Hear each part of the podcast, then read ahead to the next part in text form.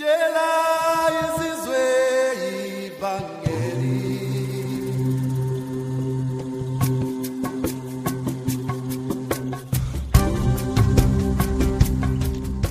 this is Grace Revolution, course number two, lesson number 13, titled Once and for All. Enjoy.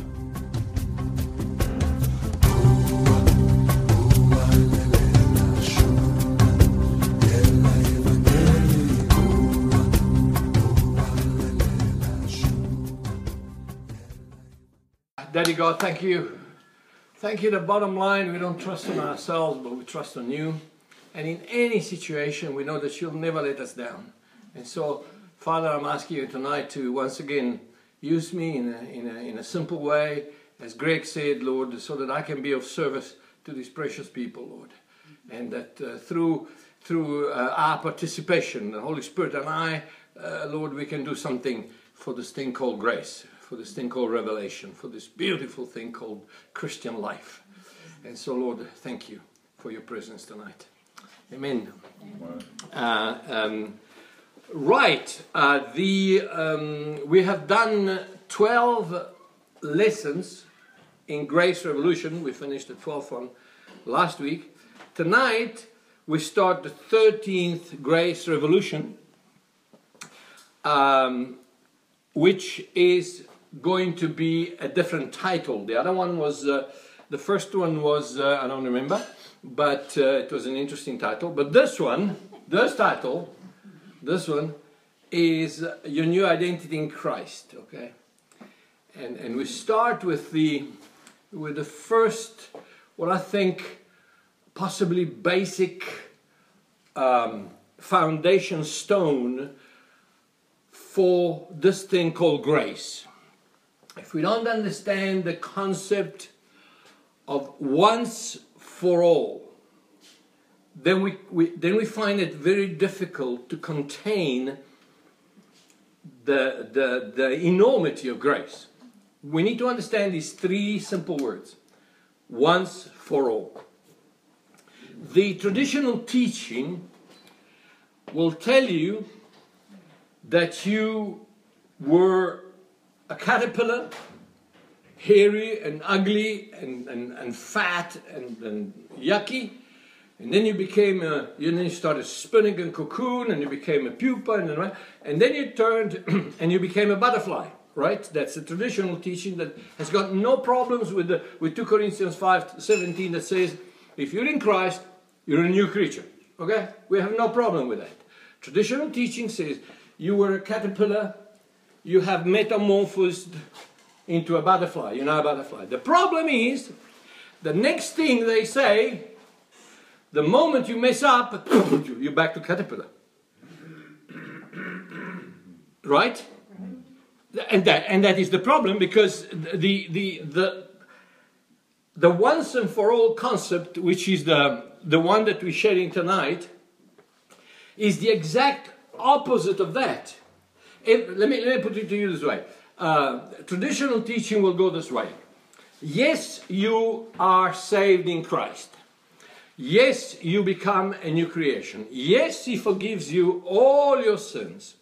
However, if you sin willingly, you lose your salvation. In other words, if you sin, willingly, you, be, you go back to caterpillar. So the, the, that metamorphosis, that that transformation, that new creature in traditional teaching, and, and agree with me because that's, that's, that's the way it is. In traditional teaching, that butterfly crunches back into the pupa and goes back into the caterpillar and up it pops over here with another trip toward becoming a new creature. Now there's a problem with that. In the book of Hebrews chapter 10 and verse 10, the Bible says, by that will, he's talking about the will of God. Uh, he's talking about Jesus who obeyed the will of God to the cross. He's talking about the fact that he uh, uh, had his will revealed in the book. In the book it is written of me, I will do your will, O God. He says, by that will, we have been, now he's talking, this is the writer of the, of the book of Hebrews. and he's talking to, to a bunch of uh, new Christians who are being pressurized by, uh, by Jews, by Hebrews, by Jews, to go back. Yes, it's okay. It's okay to be saved. It's okay to follow Christ. It's okay to think that you you saved. It's okay to think that you're a new creature. But you must still follow the law of Moses. This was the condition that these people uh, placed in this fellowship called Hebrews. Now, here comes Paul, maybe, or whoever it is, and he says, wait a minute, but that will of God, we have been sanctified through the offering of the body of Jesus Christ once for all. Now, stop and think. What does once for all means? Once for all. Right? There is a process we have seen in, in, in one of our lessons, we have seen that salvation is not a, a, a, blade that drops from the sky and whack, it cuts the old from the new. We've seen that it's a process. We've seen that it begins with a suggestion. We've seen that it begins with a seed, and that we've seen that that seed can be kept, can be nurtured, or can be kicked out, or can be can be doubted. Can, there's there's a struggle, and there's a and there's a there's a pro, there's a process that happens to that seed that grows in our heart until eventually one day, and we don't really know when. And it's certain usually is not the time when you pray when you pray the 13 word prayer at the altar repeat this after me okay that is not it could be i'm not saying it's not but it's none of my business uh, and it's none of anybody's business but god and the person all right but most of the time it's an emotional response most of the time it's it's a it's a hate response it's a pressure response by Okay, at the count of three, I want you to lift your hand. If you if you don't lift your hand, you're gonna go to hell. So one, two, three. I'm going to heaven. I'm going to heaven. I'm going to. And there's that emotional response. And like I said, it could be the right thing, but most of the time it isn't, because then you go back and you encounter your cousin, who is an atheist, and he starts hammering into everything that you have been told.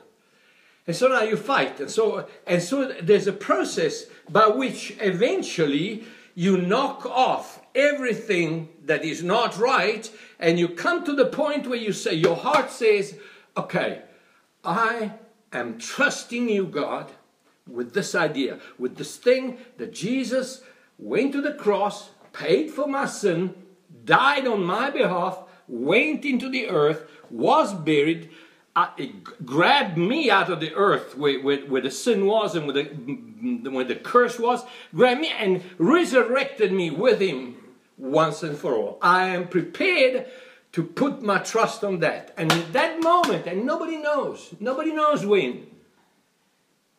Only God knows. Not only you, not only I. We don't know. I mean, at this point in time, after 35 years, I, I guess I know.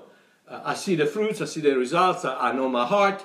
But right in the beginning, it's a process. However, once you have completed that, profit, that process and you are now a new creature in Christ, there is no going back. There is nothing else that must happen. Now it's once for all. To give an illustration, you're in you you here tonight, okay? Once and for all.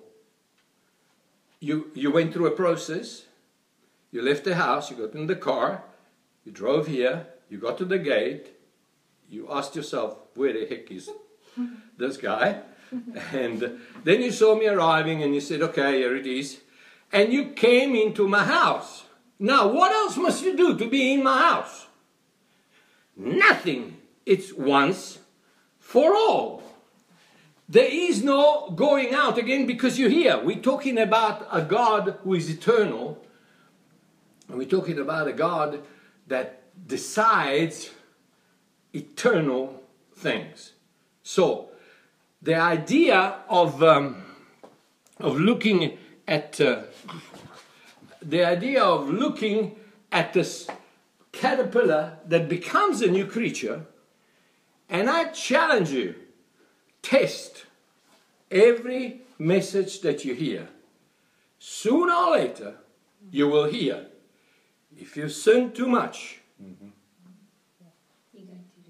you're going to lose your salvation. and,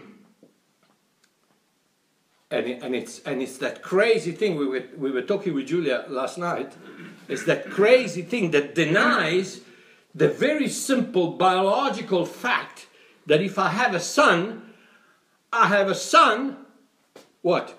Once for all. I can't go back and, you know, it's like Nicodemus that looks at Jesus and says, How does one go goes back in his mother's womb? Which is very gross, by the way, but don't don't think about it. Don't don't, don't picture it, all right? But I mean, here's a guy, here's a Jew, here's a Pharisee that's, that's touching Jesus.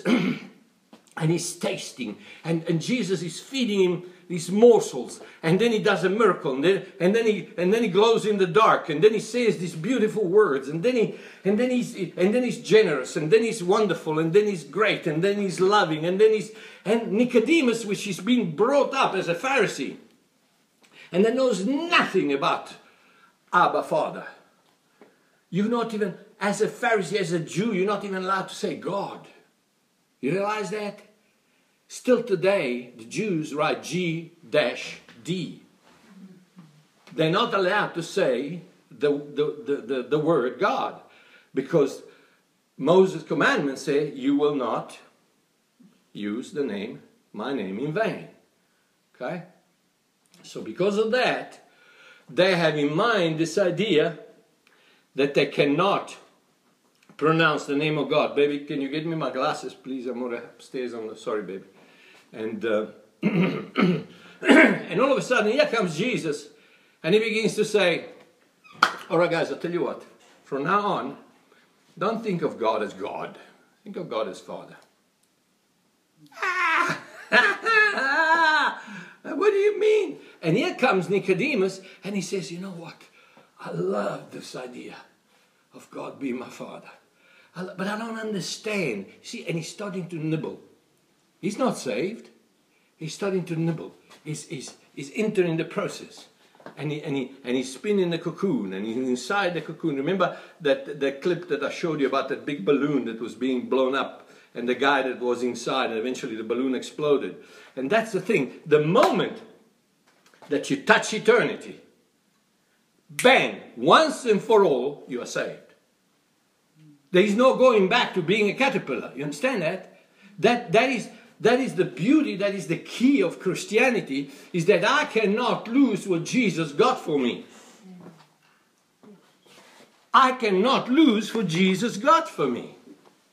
The word translated once for all in the uh, I, think I have another scripture that I want to share with you, but uh, translated once for all is the word in the Greek, in the original Greek, in which the, the New Testament was written, is the word ephapax, which uh, is made out of epi, with means, which means upon, and apax, which means one time. So epi is the epi you use it in the word epicenter. It's the one thing that that determines everything. It's an epi. It's a pon. It's the thing that sits on top of anything. Okay. And now ephapax means this is it basically. This once, and once is not just once. Once. It's once for all. For all what? For all my sins. And that, that is another, this is another thing that the teaching of grace will walk right over the toes of the majority of today's teaching. Because how can you have a relationship where you haven't done something and you're already forgiven? But I'm saying my question is this, and maybe you can answer it for me. If I am born again, and then according to traditional teaching, I sin and I lose my salvation, does that mean that I'm now going to hell? Most of the teachers will say, no, you can be born again again. So my question is this. If the Bible teaches that the sin that sin can only be wiped away with blood, whose blood we're going to use now? Because if I if Jesus gave his blood for my sin up to here and then I stepped over then we go into the crazy thing that people say, Hebrews 6 and Hebrews 10 says that you crucify the Lord again. And I'm going, so in other words, I have the ability to put Jesus on the cross again. We, are, are you crazy? Are you, are you out of your mind? See, if that one sacrifice, once shedding of blood, once Jesus enters into the holy place with his blood and he goes to the Father and he says, Father, this is the sacrifice for the sin of Adam. Forgive him. And the Father says, Done. Your blood is good enough. There's a thing that is called the first fruits. See, everything in the Old Testament is a, is a, is a picture, is an image, is a shadow uh, tonight I'm going I'm to read you a couple of words on a, from a book of mine talking about this concept. But it's a shadow of Christ. Everything, everything. From, from, uh, from the, the tree of the goodness of, of, from the tree of the knowledge of good and evil uh, to the tree of death, to the, um, to the sacrifice of Abel, to the sacrifice of Cain, to the, to the ark, to Moses, to Noah, to, to Leviticus, to everything. It's a picture of Christ. Because everything that God wanted to do with Israel was to give them an idea of who was coming. Look, you see this lamb that you have to sacrifice at Passover? This is an image of my son, of Messiah. When Messiah comes, he will look like that. I'll give you an example. Uh, Leviticus, Leviticus 14. The cleansing of the sinner. Moses is instructed by God to tell Aaron that when a sinner comes to be cleansed, well, actually, when a leper, forgive me, my mistake, leper comes to be cleansed, and leprosy is, is, a, is a shadow of sin. When a leper comes to be cleansed, he says he must bring uh, a container, a clay container, a jug of water, two birds, a piece of wood, and a string and a red piece of string. Okay, now this sounds like a like the witch of uh, you know making making the you know three lizards tongues and uh, and four. But this is how this is how God is is talking to Israel, trying to explain what will Messiah look like. What must you understand about grace? And so he says, Aaron, when, this, when, the, when the leper comes, take one of the two birds and tie it with the red string to the wood. now, please understand that the word wood in the Hebrew is translated etz, and it means wood, it means tree, it means stake, and obviously it means cross. That's why, if you see in some translations, Jesus hung from a tree, or Jesus was nailed to the wood, because it's the same word. It's okay. So this piece of wood, it's an image, it's a shadow of the cross. That bird is a shadow of a sacrifice. It's tied to the piece of wood with a red string, which is a shadow of the love of God of the love of that bird, of the love of God. What happens he says, take that bird, snap his neck, cause, well, cause blood to flow, and pour on the other bird, pour the blood mixed with water into the clay container. Now, what was Adam made out of? Clay. Clay represents Adam. The water has always represented the Word of God, the declaration of God. The blood of the sacrifice represents the blood of Christ. So the blood of Christ is poured on you in the, in the understanding, in the revelation of the Word of God, in the clay container. At that moment, Aaron says, Set the other birds free. And that process will make the leper be clean, be cleansed. And his leprosy will be healed. Now, did they do anything to the leper? No. Everything happened in that sacrifice. And so this is the this is the picture, this is the shadow of something that happens once and for all. Can you make that bird come alive again? No, you can't. The same way, if I lose my salvation when I sin, if I go along from caterpillar, become a butterfly, and now I'm a butterfly, I'm a once and for all butterfly, but, but according to the traditional teaching, I sin, and so therefore I go back to my old nature. Have you heard this term? Old nature? Right? Right. Old nature doesn't even appear in the Bible. Have you heard the term sinful nature? Sinful nature, I challenge you, does not appear in the Bible.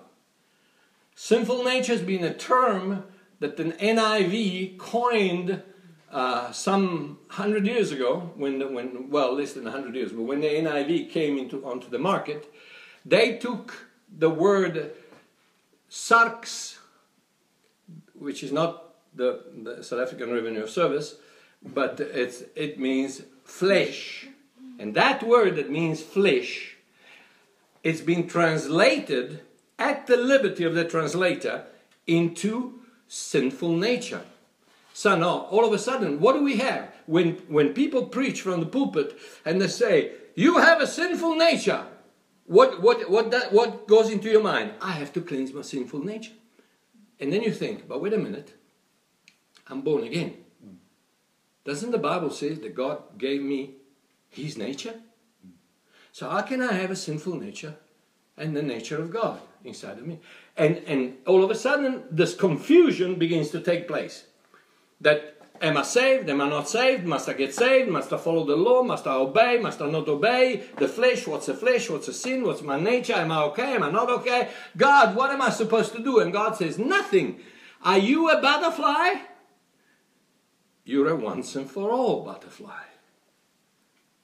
You cannot go back because if you go back, there is no coming forward again. No more blood is going to be shed on your behalf by Christ.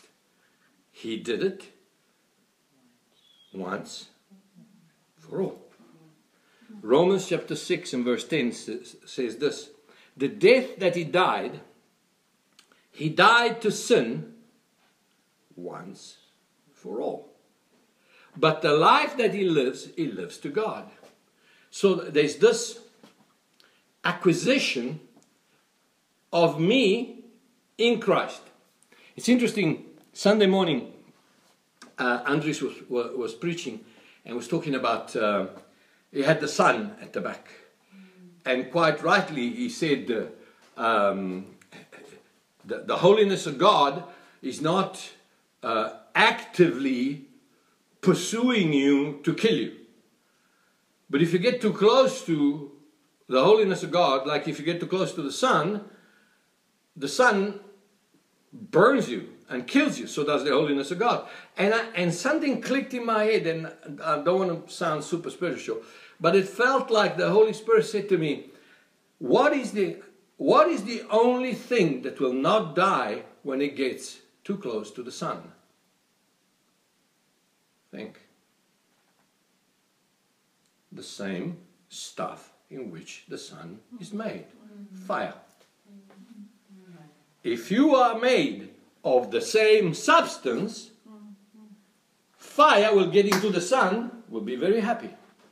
anything else, titanium, anything else, you put it into the sun, inside, it will be destroyed in, in a second.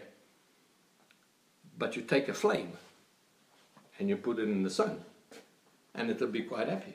Why? Because it's the same nature. How do you get close to God? You got the same nature. You don't have to wear an armor. You don't have to. You are a son. And a son is welcome in the presence of his father. And again, the biological, uh, forgive me the Greek, but, but idiocy of thinking that you can be a son and then you sin and then you're not a son anymore. And my question is this What can your son do in order not to be your son again? Can you do something? I have a son, his name is Malco. He's the best boy on earth. I love him desperately. He's been some, through some things. But you know what? While he was going through some things, he hadn't stopped being my son. He was not maybe a pleasing son. He was not maybe a hallelujah son. Maybe it was a son that created a little bit of apprehension in my Italian spirit. But he was a son. Because when you're a son, you are a son once for all. You can't go back. You cannot go back. My son even if he wanted to, he can't. He cannot get his, my DNA and my wife's DNA out of his body. He is my son. He cannot go back. He's once and for all my son. Think about it. Don't allow religion to mess up your mind. Think rationally. Don't check your brains at the door before you, ch- you go into the church. Just because they say it from the pulpit, it's not necessarily true. Just because they pull it out of the Bible is not necessarily true. The Bible is not the Word of God, the Bible is a book. Jesus, John 1 1 says, In the beginning was the Word, and the Word was God, and the Word was God. So the Word of God is not the book, the Word of God is Jesus. And when Jesus speaks, he can use the Bible. Most of the time he does. But I'm sure if I were to go through each one of you, sometime he spoke to you without using the Bible. He spoke to you while you were driving. He spoke to you out of a sunset. He spoke to you out of a song. He spoke to you out of a friend that all of a sudden came up to you and said something, and you went, Ah, you're right. it's almost like you heard the voice of someone else speaking to you. But most of the time, what he does, he intercepts intercession. It's something that cuts across the, the, the rationality of your usual thinking you're thinking in this direction, and all of a sudden here comes whoosh, something that cuts into that train of thought. Pray for that person, or, or, or go do this, or uh, call your wife, or, or do this, or do that. Uh, and and, and interse- that, that's intercession, that it cuts into your, your, your train of thought and all of a sudden you hear the voice of God. So I'm not saying God doesn't use the Bible, He does. But you want to know that there are 40,000 more than 40,000 uh, denominations in this world. And there are 31,000 verses in the Bible. So there's more denominations than verses in the Bible. And you know why we have 40,000 denominations? Because everybody thinks they got the right revelation. And this one, this one baptizes like this, this one baptizes like that, this one dunks him once, this one dunks him three times. This one dunks him three times in the name of Jesus, this one dunks him three times in the name of the Father, Son, and the Holy Ghost. This one dunks him once in the name of Jesus, this one sprinkles him. So I thought of creating this, this whole uh, complete machine where you put all the Catholics and the and the and the um, Methodist on the side, and at the end you have you have a big pool. So what you do is you take the guy that needs to be baptized and you put them all on the side, and then you then you then you take another guy that needs to be baptized and you throw him on the thing. He slides on the thing, and these get sprinkled, and the other one gets dunked. So everybody's happy, and we are totally crazy. We're totally crazy because we got to the point where we think that water can actually take away the sin. Amen. Amen to that. The, the, it's, it's the blood of Jesus that takes away the sin. H2O, it's H2O. The thief on the cross proved that you can go to heaven without being baptized. Because your baptism is not in water, your baptism in Christ. We've been baptized in Christ. Paul says to the Romans, We have been baptized in Christ. And Peter says in the okay, let's go. Now, now, now. Once and for all. So once for all means my past, my present, and my future are safe. Now, how can that be? That can be simply explained because who created time? God, right? God, sadly enough, when Adam sinned in the garden, that was not eternity yet, but that's a long story. Uh, when Adam sinned in the garden, God said, I cannot let him eat of the, of the fruit of the tree of life, because if he eats of that in the situation in which he is, he will forever be like that. He will enter into eternity separated from me. So I have to create a dimension wherein Adam can change his eternal destiny. And the only way that you can change anything is during time. So, so, so God pushed him out of the Garden of Eden, and the moment Adam stepped into the new world, time started ticking. And that time is the only agent that will permit you to be born again. Because if you, when you are born, you are born in Adam. You need something that will give you the possibility of change. Eternity doesn't. Because in the understanding of eternity, who you are, you will always be. Mm-hmm. And again, I'm asking you a very simple question. When Jesus says in John 3:16, "For God so loved the world that he gave his only begotten son that whosoever believes in him shall never perish but have everlasting or or eternal life." I want to ask you a question, how long is eternal? Because if we can stop over here, it's not eternal, it's temporal. So the, the safety in eternity is once and for all. There's no other way. If it's not once and for all, it's not eternal. If it's not eternal, then it's temporal, and then you can take the Bible and throw it out the window because John 3.16 is not right. That's as simple as that. Grace makes is the only thing that makes sense. Nothing else makes sense. You try and putting in a little bit of law and a little bit of behavior and a little bit of this and a little bit of that, and you're stuck. Because what happens when you sin after you got born again? Ah, I know if you sin, and who determines where is that line that says, no, now you've done too much. No, now that's it. Now, now that's it. Michael, please just tell Satan to go and fetch you. who who draws that line? What is it? No, but if you if you sin willfully, my love, every sin you commit is sin is, is done willfully. Nobody forces you to sin. You know why? Because if they did force you, you wouldn't sin. Sin is based in your decision. Sin is based in your will. You sin because you will to sin. There is not such a thing as an oops, I'm sorry, I went to bed with the wrong woman. Oh, oh By accident. Oh, by accident. Oh, oh, shame is me. Oh, oh, what, what did I do? Oh, please. It's like Jacob. The next, the, the, the next morning after after he went to, he, he expected to marry Rachel. but because he because he was Jacob, he you know he got drunk as a skunk, and uh, and the next morning he wakes up and he goes, "Ah, who you?"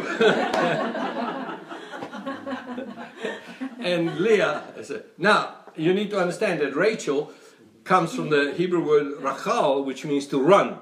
So Rachel means who she who has long legs." So Rachel had legs that started all the way from under the chin. Okay, she was a beaut.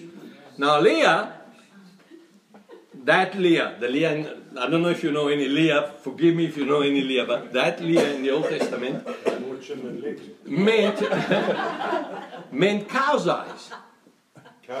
Cow's eyes. Big, big eyes. Cow's eyes. Big eyes. Big, big, round cow's eyes. So you go, you want to go to bed with long legs and you wake up with cow's eyes? You have a fat man. no wonder that Jacob went a little bit uh, ballistic in that situation. Okay, but but but while we're talking about it, parenthesis. Imagine if Jacob threw Leah out the tent and, and, and he blamed God for the wrong turning out of his marriage. Jesus would not have been born. Because Judah wasn't the son of Rachel, oh. he was the son of Leah. Jacob they don't want to marry Leah. But God said, Jacob, my boy, tomorrow they're voting you out of the government anyway, so just Amen. amen to that. Cow's cow's? Cow's so, okay, so who created time? God created time. So, as far I, I gave you the illustration some time ago where this is a line, okay, and we going we going backwards at the speed of 60 seconds a minute, 60 minutes an hour, uh, an hour, 24 hours a day, and we can't change it, we can't slow it down, we can't accelerate it, we can't stop it. Okay, some women say, How old are you? 35 for the 10 years, but uh, you can't stop it, okay? Life carries on. Some men do that too. But God, God jumps up on, ov- over here and he sees the whole thing past, present, and future. So to him, it's not a fleeting vision of my past that is going away in my memory and nothing about my future. I know nothing about what's going to happen. I know what's I know where I am, I know nothing behind me, and I have a fleeting understanding of what has gone past. But God is not like that. To him past, present and future are the same.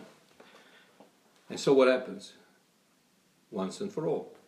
He takes your sin, he puts it on the cross. And once and for all, your sin is forgiven. And your sin is taken away. Behold, the Lamb of God takes away the sin of the world. And he nails it to the cross once and for all. Now, let me give you a piece of advice about this because this might help you. How come sometimes you hear that voice that you think is your conscience or you saying, There you go, you did it again? And you call yourself a Christian. Once again, you did it again. You know why? Because God took the original, in the book of Colossians, Paul calls it the dogma, the original document of your sin, and nailed it to the cross. But your enemy, the devil, made photocopies. So every now and then he comes and he waves before your eyes, This is who you are.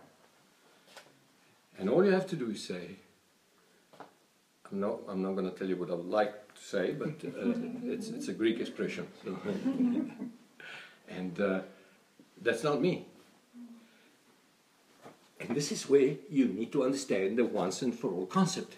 Because if you don't understand the once and for all concept, he comes and he shows you that thing and he goes, and you go, Yeah, you're right, man. I tell you something. I need to fast more. I need to, I need to be more sanctified. I need to, I need to go. I, you know that Bible study. I need to, I need to ask Mary if he can do it every night because I need really. I need, I need to get. And then we say, I need to get close to God. Have you ever? Don't tell me that. But have you ever said, I need to get close to God? How much closer do you want to get? He's in you. You're in him. Why? Because it's that thing that the devil says, you know, good enough.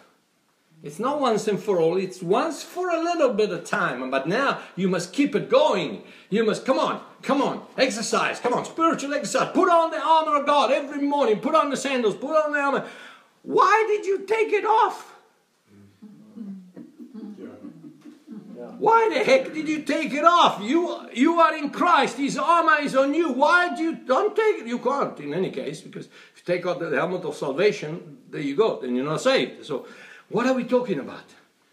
Spiritual gymnastics that don't mean anything. And the understanding of this whole thing is I have been forgiven once for all.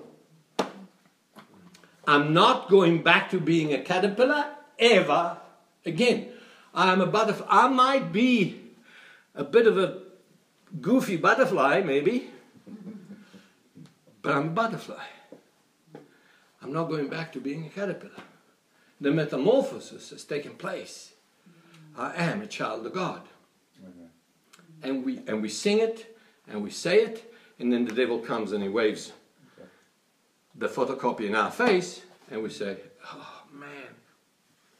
And daddy's saying, Yeah, that's exactly how you behave. That's not who you are. You are sanctified. You have been made perfect in my Son. You are perfect in my Son. Will you stop allowing the devil to lie to you and convince you that you still got to, do something to add to the blood of my Son? And if you start off that way, you will see the change. The change. Don't uh, lift your hand. But how many of you have tried to change some aspects of your character? Don't lift your hand. How many of you have tried to stop smoking? How many of you have tried to stop drinking? How many of you stop? Okay, let's leave it there. How many of you I just tried to do something that it had to go? Not too well, did it? So why can't we allow the Holy Spirit inside of us to do what He came to do? Which is change us. I love you so much that I don't want to leave you like that. I love you so much that I'm going to grab you by the hand and take you to the places where you need to be. And if I have to slap you every now and then, I'll slap you every now and then. And if I have to cause you to fall off your bike, I'll or your mule, I'll cause you to fall off your mule. I'll do everything that I can to make sure that you understand my love, my presence, my favor, my smile, my character, my personality, my sacrifice.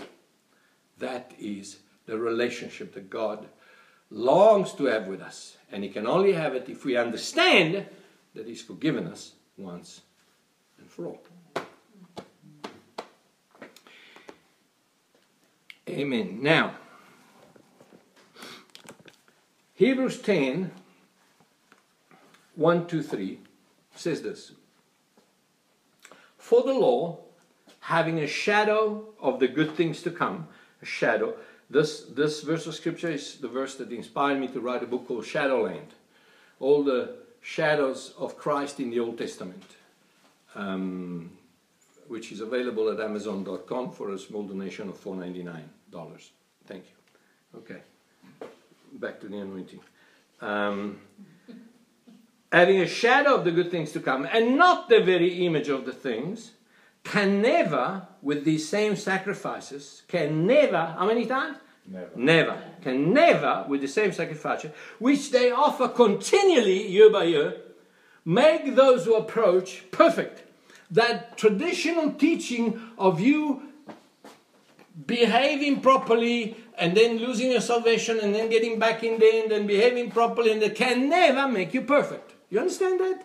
Because even when you are supposedly okay, there's always in the back of your head the fact that what's going to happen next time I sin. Because, boy, you can count on it. You can count on it. The moment you start sinning is when you're dead. And that's why the solution for sin is not the Bible, it's not good behavior, it's not willpower, it's death. Once and for all. And Paul says to the Romans, consider yourselves dead in Christ. But we'll tackle that another time. I just want to leave you with this little nugget. How many of you have ever heard the, the, the, the, the expression, you need to die to self?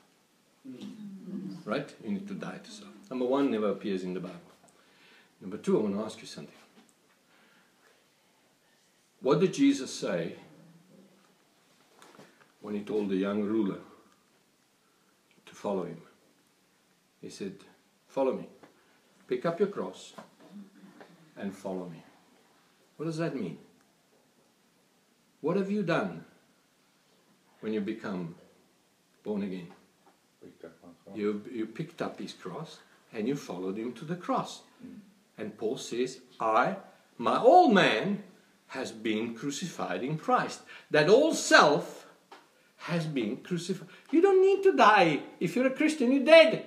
Your old self is dead. But the devil will wave the certificate of birth in your face and will say, No, no, no, no, he's not dead. He is. He's alive. And Paul says, Consider yourself dead in Christ. You died in Christ. The gospel is not only he died for you, that's only half of it. The complete gospel is I died in him. He died for me, but I died in him. And that's why I can stand here and I can say, you know what? The cure for my sin is death. I am dead to that thing. When that thing shows up, I must understand it's not me. Paul calls it a parasite. Paul calls it that thing that works in my members. And you know it's true. You know it's true. You know you don't want to do it. You know you don't want to do it. You know you hate yourself. But that thing is like a parasite that whispers and suggests and tugs and pulls and creates and does and thinks. It's a parasite. It's not you. Okay, let's carry on. you thought I was tired, eh? Okay. Can never, with the same sacrifices which shall offer continue year by year, make those who approach perfect. For then, would they not, they being the people who went to offer the sacrifice, they would not, would they not have ceased to be offered?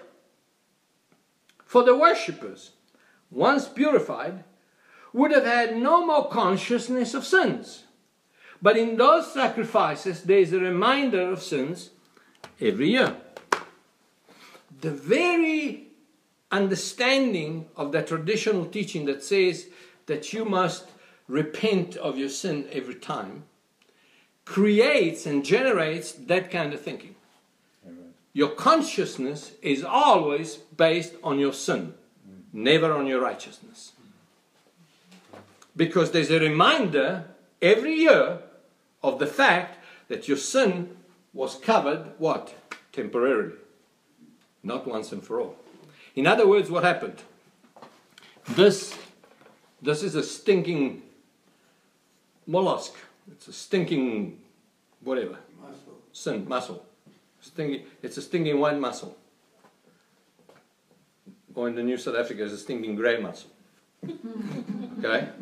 Now, this is what happened in the Old Testament. This is what happened there. This is what happened when they took the sacrifice to the, to the high priest, and the high priest laid his hands on that goat, and, and now we're going to talk about it, and released it in the wilderness.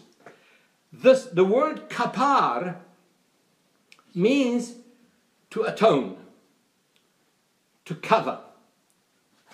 That's why the kaporet, kapar, retoth, kapar, kaporet is the seat of mercy, is the seat that covers. where God says to Moses, on that, in that place, I will meet with you and I will talk with you uh, from that place. So, in the Old Testament, the sin of Israel, the sin of, the, of, of us, was covered by the blood of that sacrifice, by the blood of the goat. But at the end of the year, you took away the sin, you took away the, kapa, the kaporet, and the sin was still there. Why? Because it was not taken away once and for all. Every year, there was a sacrifice that reminded the people of the fact that they weren't cleansed once and for all. So now, let me read a couple of pages from my book and we'll talk about it. Leviticus 17:11 states the life of the flesh is in the blood. I'm talking about this is the chapter that talks about the, the scapegoat. What happened is that uh, uh, the scapegoat was a goat, obviously, and we still we still have the same understanding of the word. Scapegoat is someone that takes the blame, right? Now, uh, the high priest would go to the tabernacle with two goats one for Jehovah and one called Azazel. Now, the one for Jehovah would be sacrificed and the blood would be sprinkled in the in the in the holy in the most holy place to to to cover for the sins of the of the of the high priest. The Azazel would be would be taken to the to the high priest, and the high priest would lay his hands on the goat and declare all the sins of Israel for that year on the head of that goat. Now, I don't know about the sins that he didn't remember, but that's the way it goes, okay? On goat. Then, by the hands of a chosen man, that goat will be released into the wilderness and take away the sin of Israel for a year. That was the that is what we're talking about. So now, Leviticus 17:11 states, "The life of the flesh is in the blood." Incidentally, this verse of scripture is the reason why Jehovah's Witnesses forbid their members to have blood transfusions. And why is that? Simple. They are looking at the shadow and not at the substance. You can keep all the blood that you want in your body, one day you're going to die. Sorry, but that's just the way it is. With all your blood in the body, no problems. Okay? Jehovah's Witnesses will not pass blood from one person to the other because they say that that, that, that, is, a, that is a sin that will cause death. Why? Because they're looking at the shadow and not of the substance which is Christ. The only way they can stay alive by the blood is by receiving the blood of Christ in you. And then you're okay once and for all. Let's continue reading. And I've given it to you upon the altar to make atonement for your souls. For it is the blood that makes atonement for the soul. Let's look now at the shadow that led Moses, the writer of Leviticus, into such a statement. In Leviticus chapter 16, the Bible describes Yom Kippur, the Day of Atonement. From verse 4, he, Aaron, shall put the holy linen tunic and the linen trousers on his body, and shall be girded with a linen sash, and with a linen turban he shall be attired.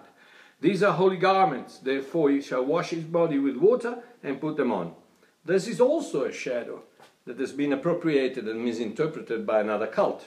The Mormon priests go into the modern day temple dressed like that. They are stuck with the shadow and cannot see the substance. The, Mormon, the, the modern Mormon priests will dress in linen, in white linen, because they think that that is the, represents the righteousness of God in Christ.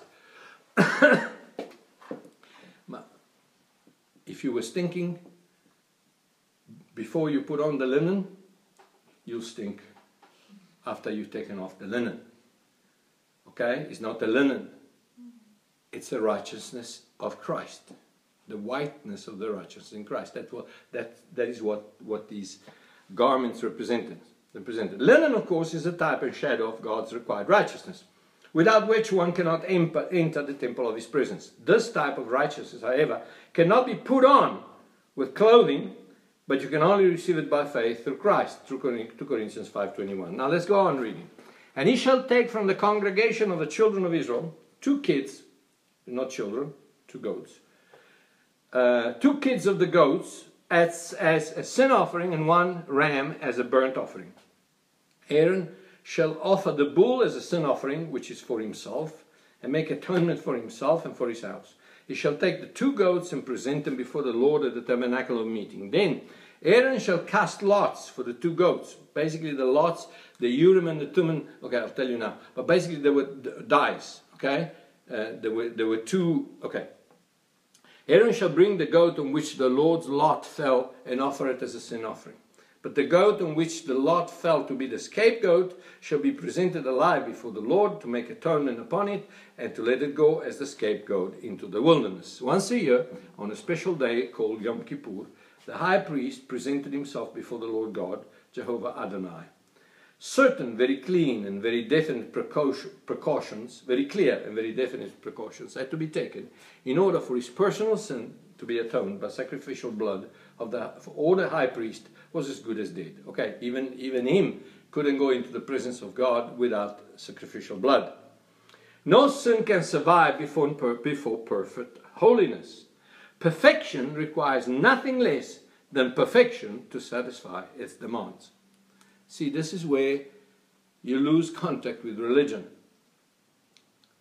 Because nothing short of perfection can satisfy, can satisfy perfection.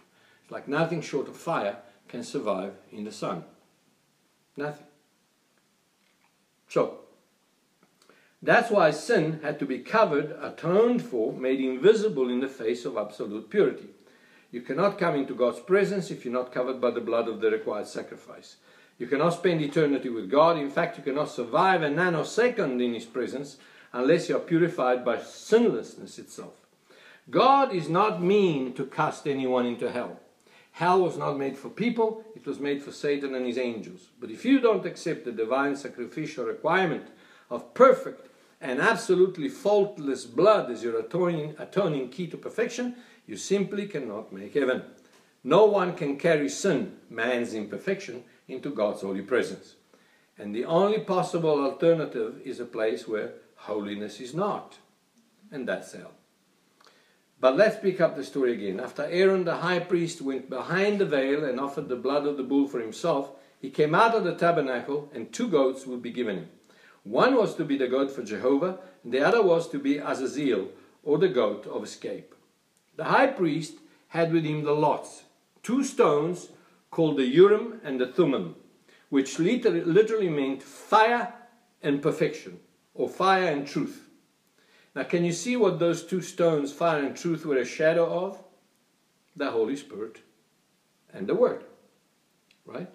In those days, they used the lots, the Urim and the Thummim, to hear the choice of God. This day, we use the Holy Ghost to hear the voice of God.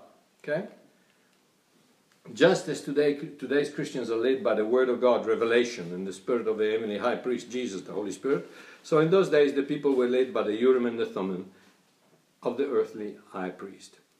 The high, priest, the high priest would then throw the lots on the ground in front of the goats like dice. Two of the same mark meant yes, two different marks meant no.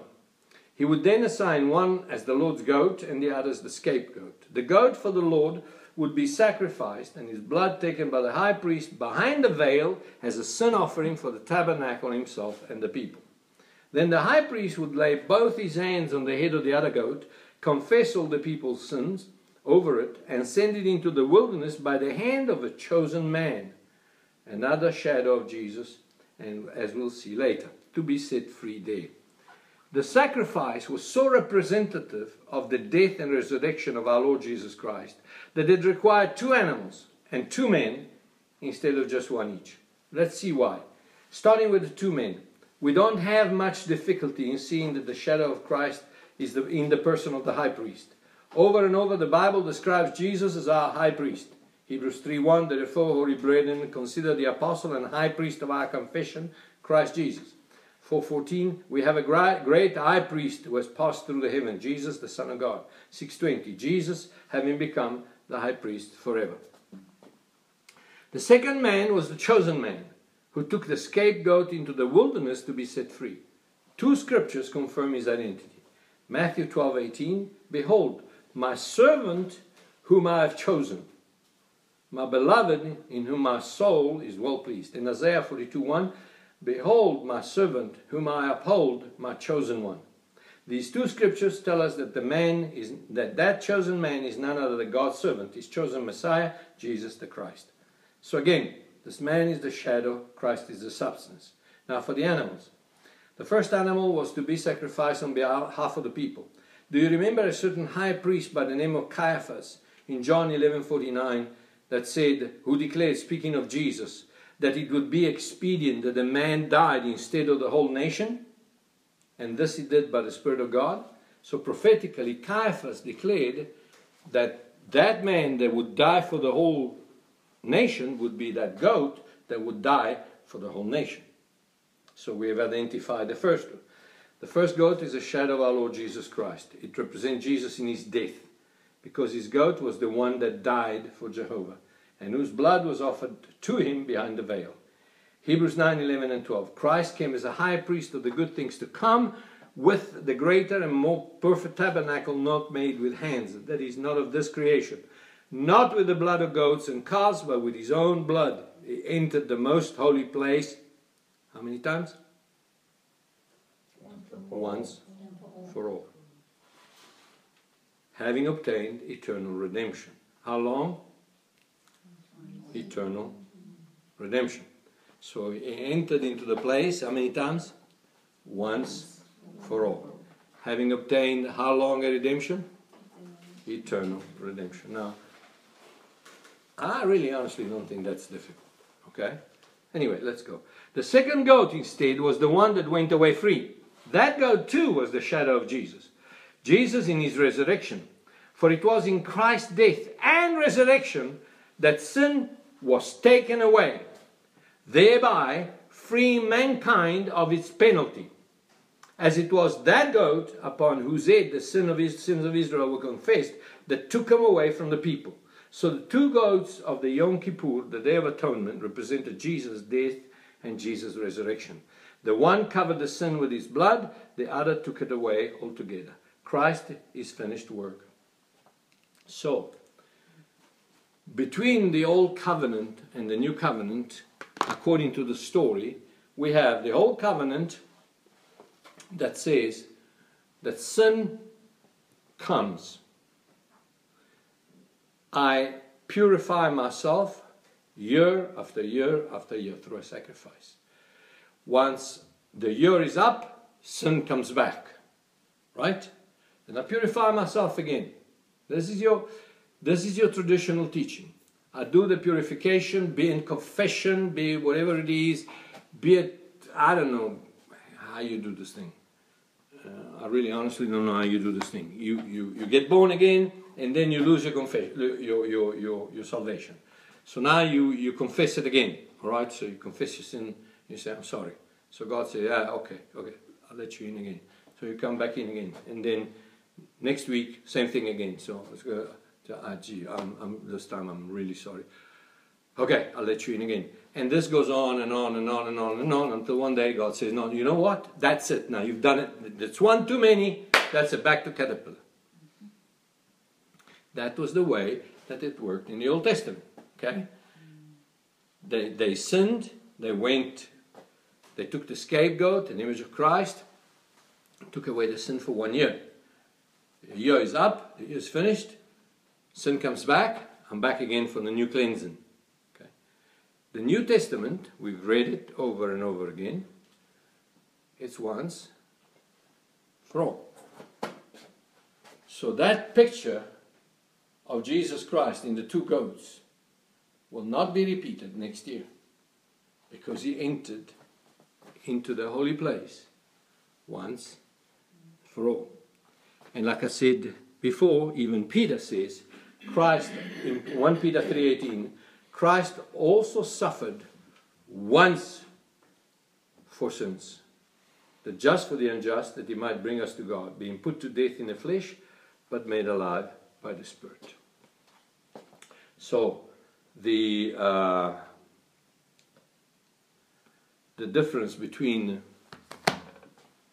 the old covenant and the new covenant is that in the old covenant you had to go to the high priest once a year and present a sacrifice. And another question that I want to ask you here who or what got inspected by the high priest when the sinner came with a sacrifice? Who got inspected? The sinner or the sacrifice? Sacrifice. So if Jesus was accepted, he was accepted once for all. The perfection of the sacrifice. See, the goat, the bulls and the goats and the, and the, and the blood of the heifers and, the, the, and the, was not enough to take away the sin of humanity once and for all. But the blood of Christ was. That's why he said he presented himself once and for all to the Father with the sacrifice of his blood, and that was enough to acquire eternal redemption for humanity. I hope that from tonight on you will not allow the enemy of your soul ever again to come and remind you, in inverted commas, of who you are. Because you have, if you have been cleansed once and for all, you've been cleansed once and for all. If you have been forgiven once and for all, now I'm going to drop a bomb. You don't need to be forgiven again.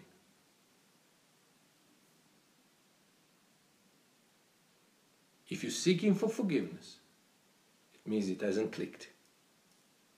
That God has forgiven you once and for all, past, present, and future. Why do we tackle sin in our lives? We tackle sin in our lives for our own benefit. Because you know it, and I know it as a Christian. When you got that sin weighing on your shoulder, you can hardly walk, your life is a mess, there are consequences of sin, the, the sun, is heavy. Even Paul says to the Corinthians, he says, Come on, let's, sorry, the writer of Hebrews to the Hebrews, he says, Let's run with endurance the race that he said before on getting rid of our sin, which so easily beset us. Why? Because you can't run if you've got the stuff attached to you. But it's you, not God. God sees you forgiven, cleansed, purified, sanctified. We read it in the book of Hebrews. Made perfect. We read it once and for all. So, Mario, when I sin, mustn't I say, Sorry, Lord? You can say anything you want. But that's not going to make you forgiven. Because you're forgiven.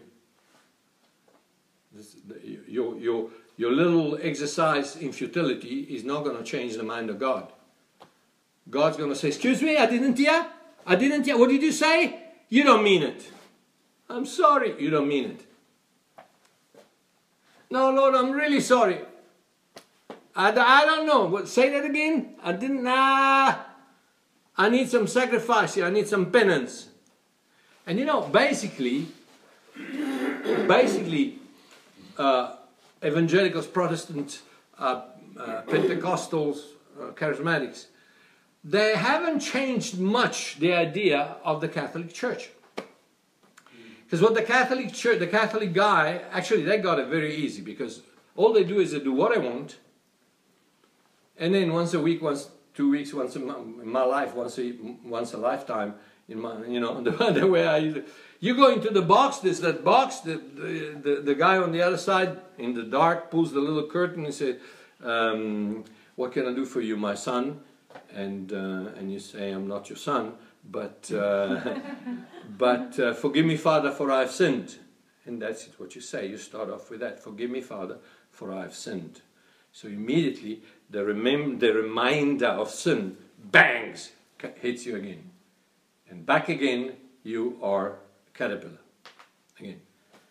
So you tell him what you've done, he, he listens very carefully because confession was born out of the need of the Catholic Church to keep control in the in the in the in the courts and in the in the kingdom and in the families and in the business and in everything. They they knew everything that was going on. So the priest knew exactly what this was doing with that and what that was doing with that. And this so you can imagine the power of the of the of the church.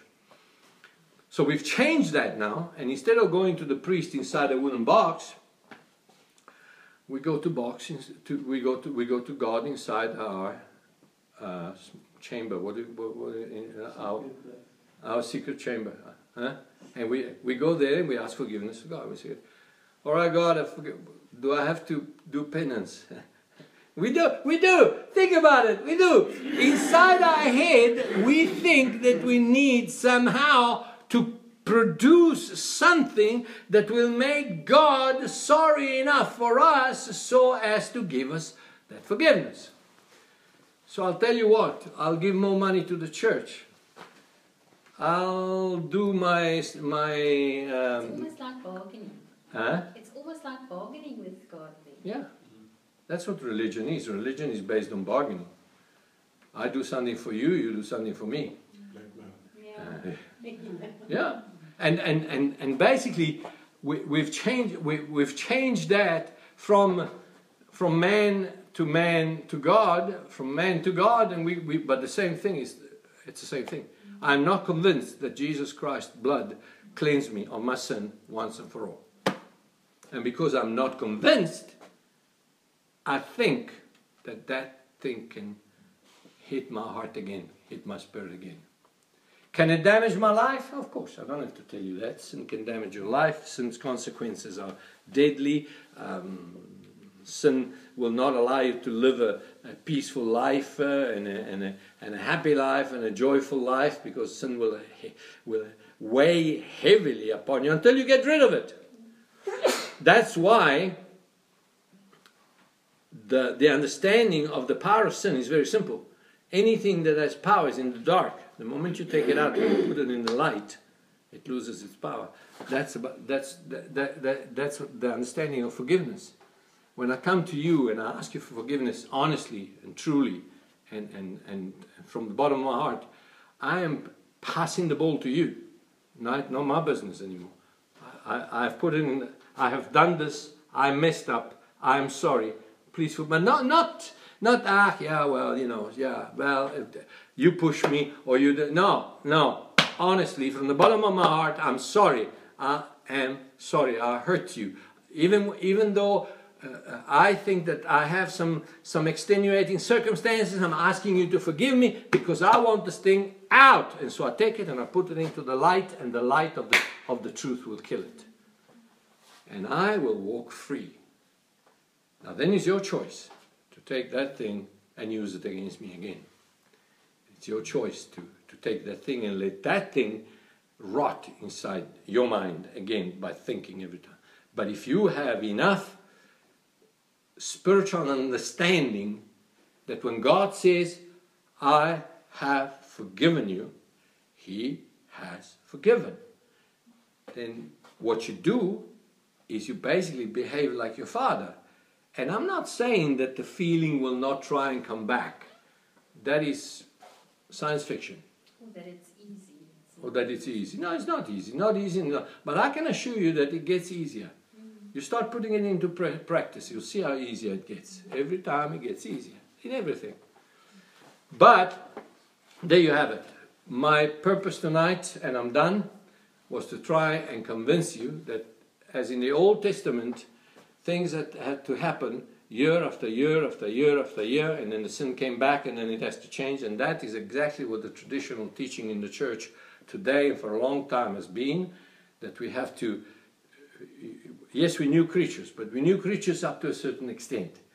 If we sin too much, then we go back to the caterpillar. and you must remember that the, the transformation that happens in the spirit of man is once and for all. And there's no going back. All my sins have been forgiven. I've been sanctified. I've been purified. I've been perfected in Christ. I am a child of God. Now, it's in my interest to listen to my dad. And the, and the cleaner I am, the easier it is for me to hear him. And the more joy I will have, the more happiness I will have, the more peace I will have, and the more uh, everything else will come. But inside of me, boy, you can you can tell me what you want, but inside of me is the perfection of Christ residing right in here. I have been forgiven once and for all. And so are you, so are you, and so are you, and so are you, and so are you, so are you, so are you, so are you, you, you. You have been forgiven once and for all. Amen.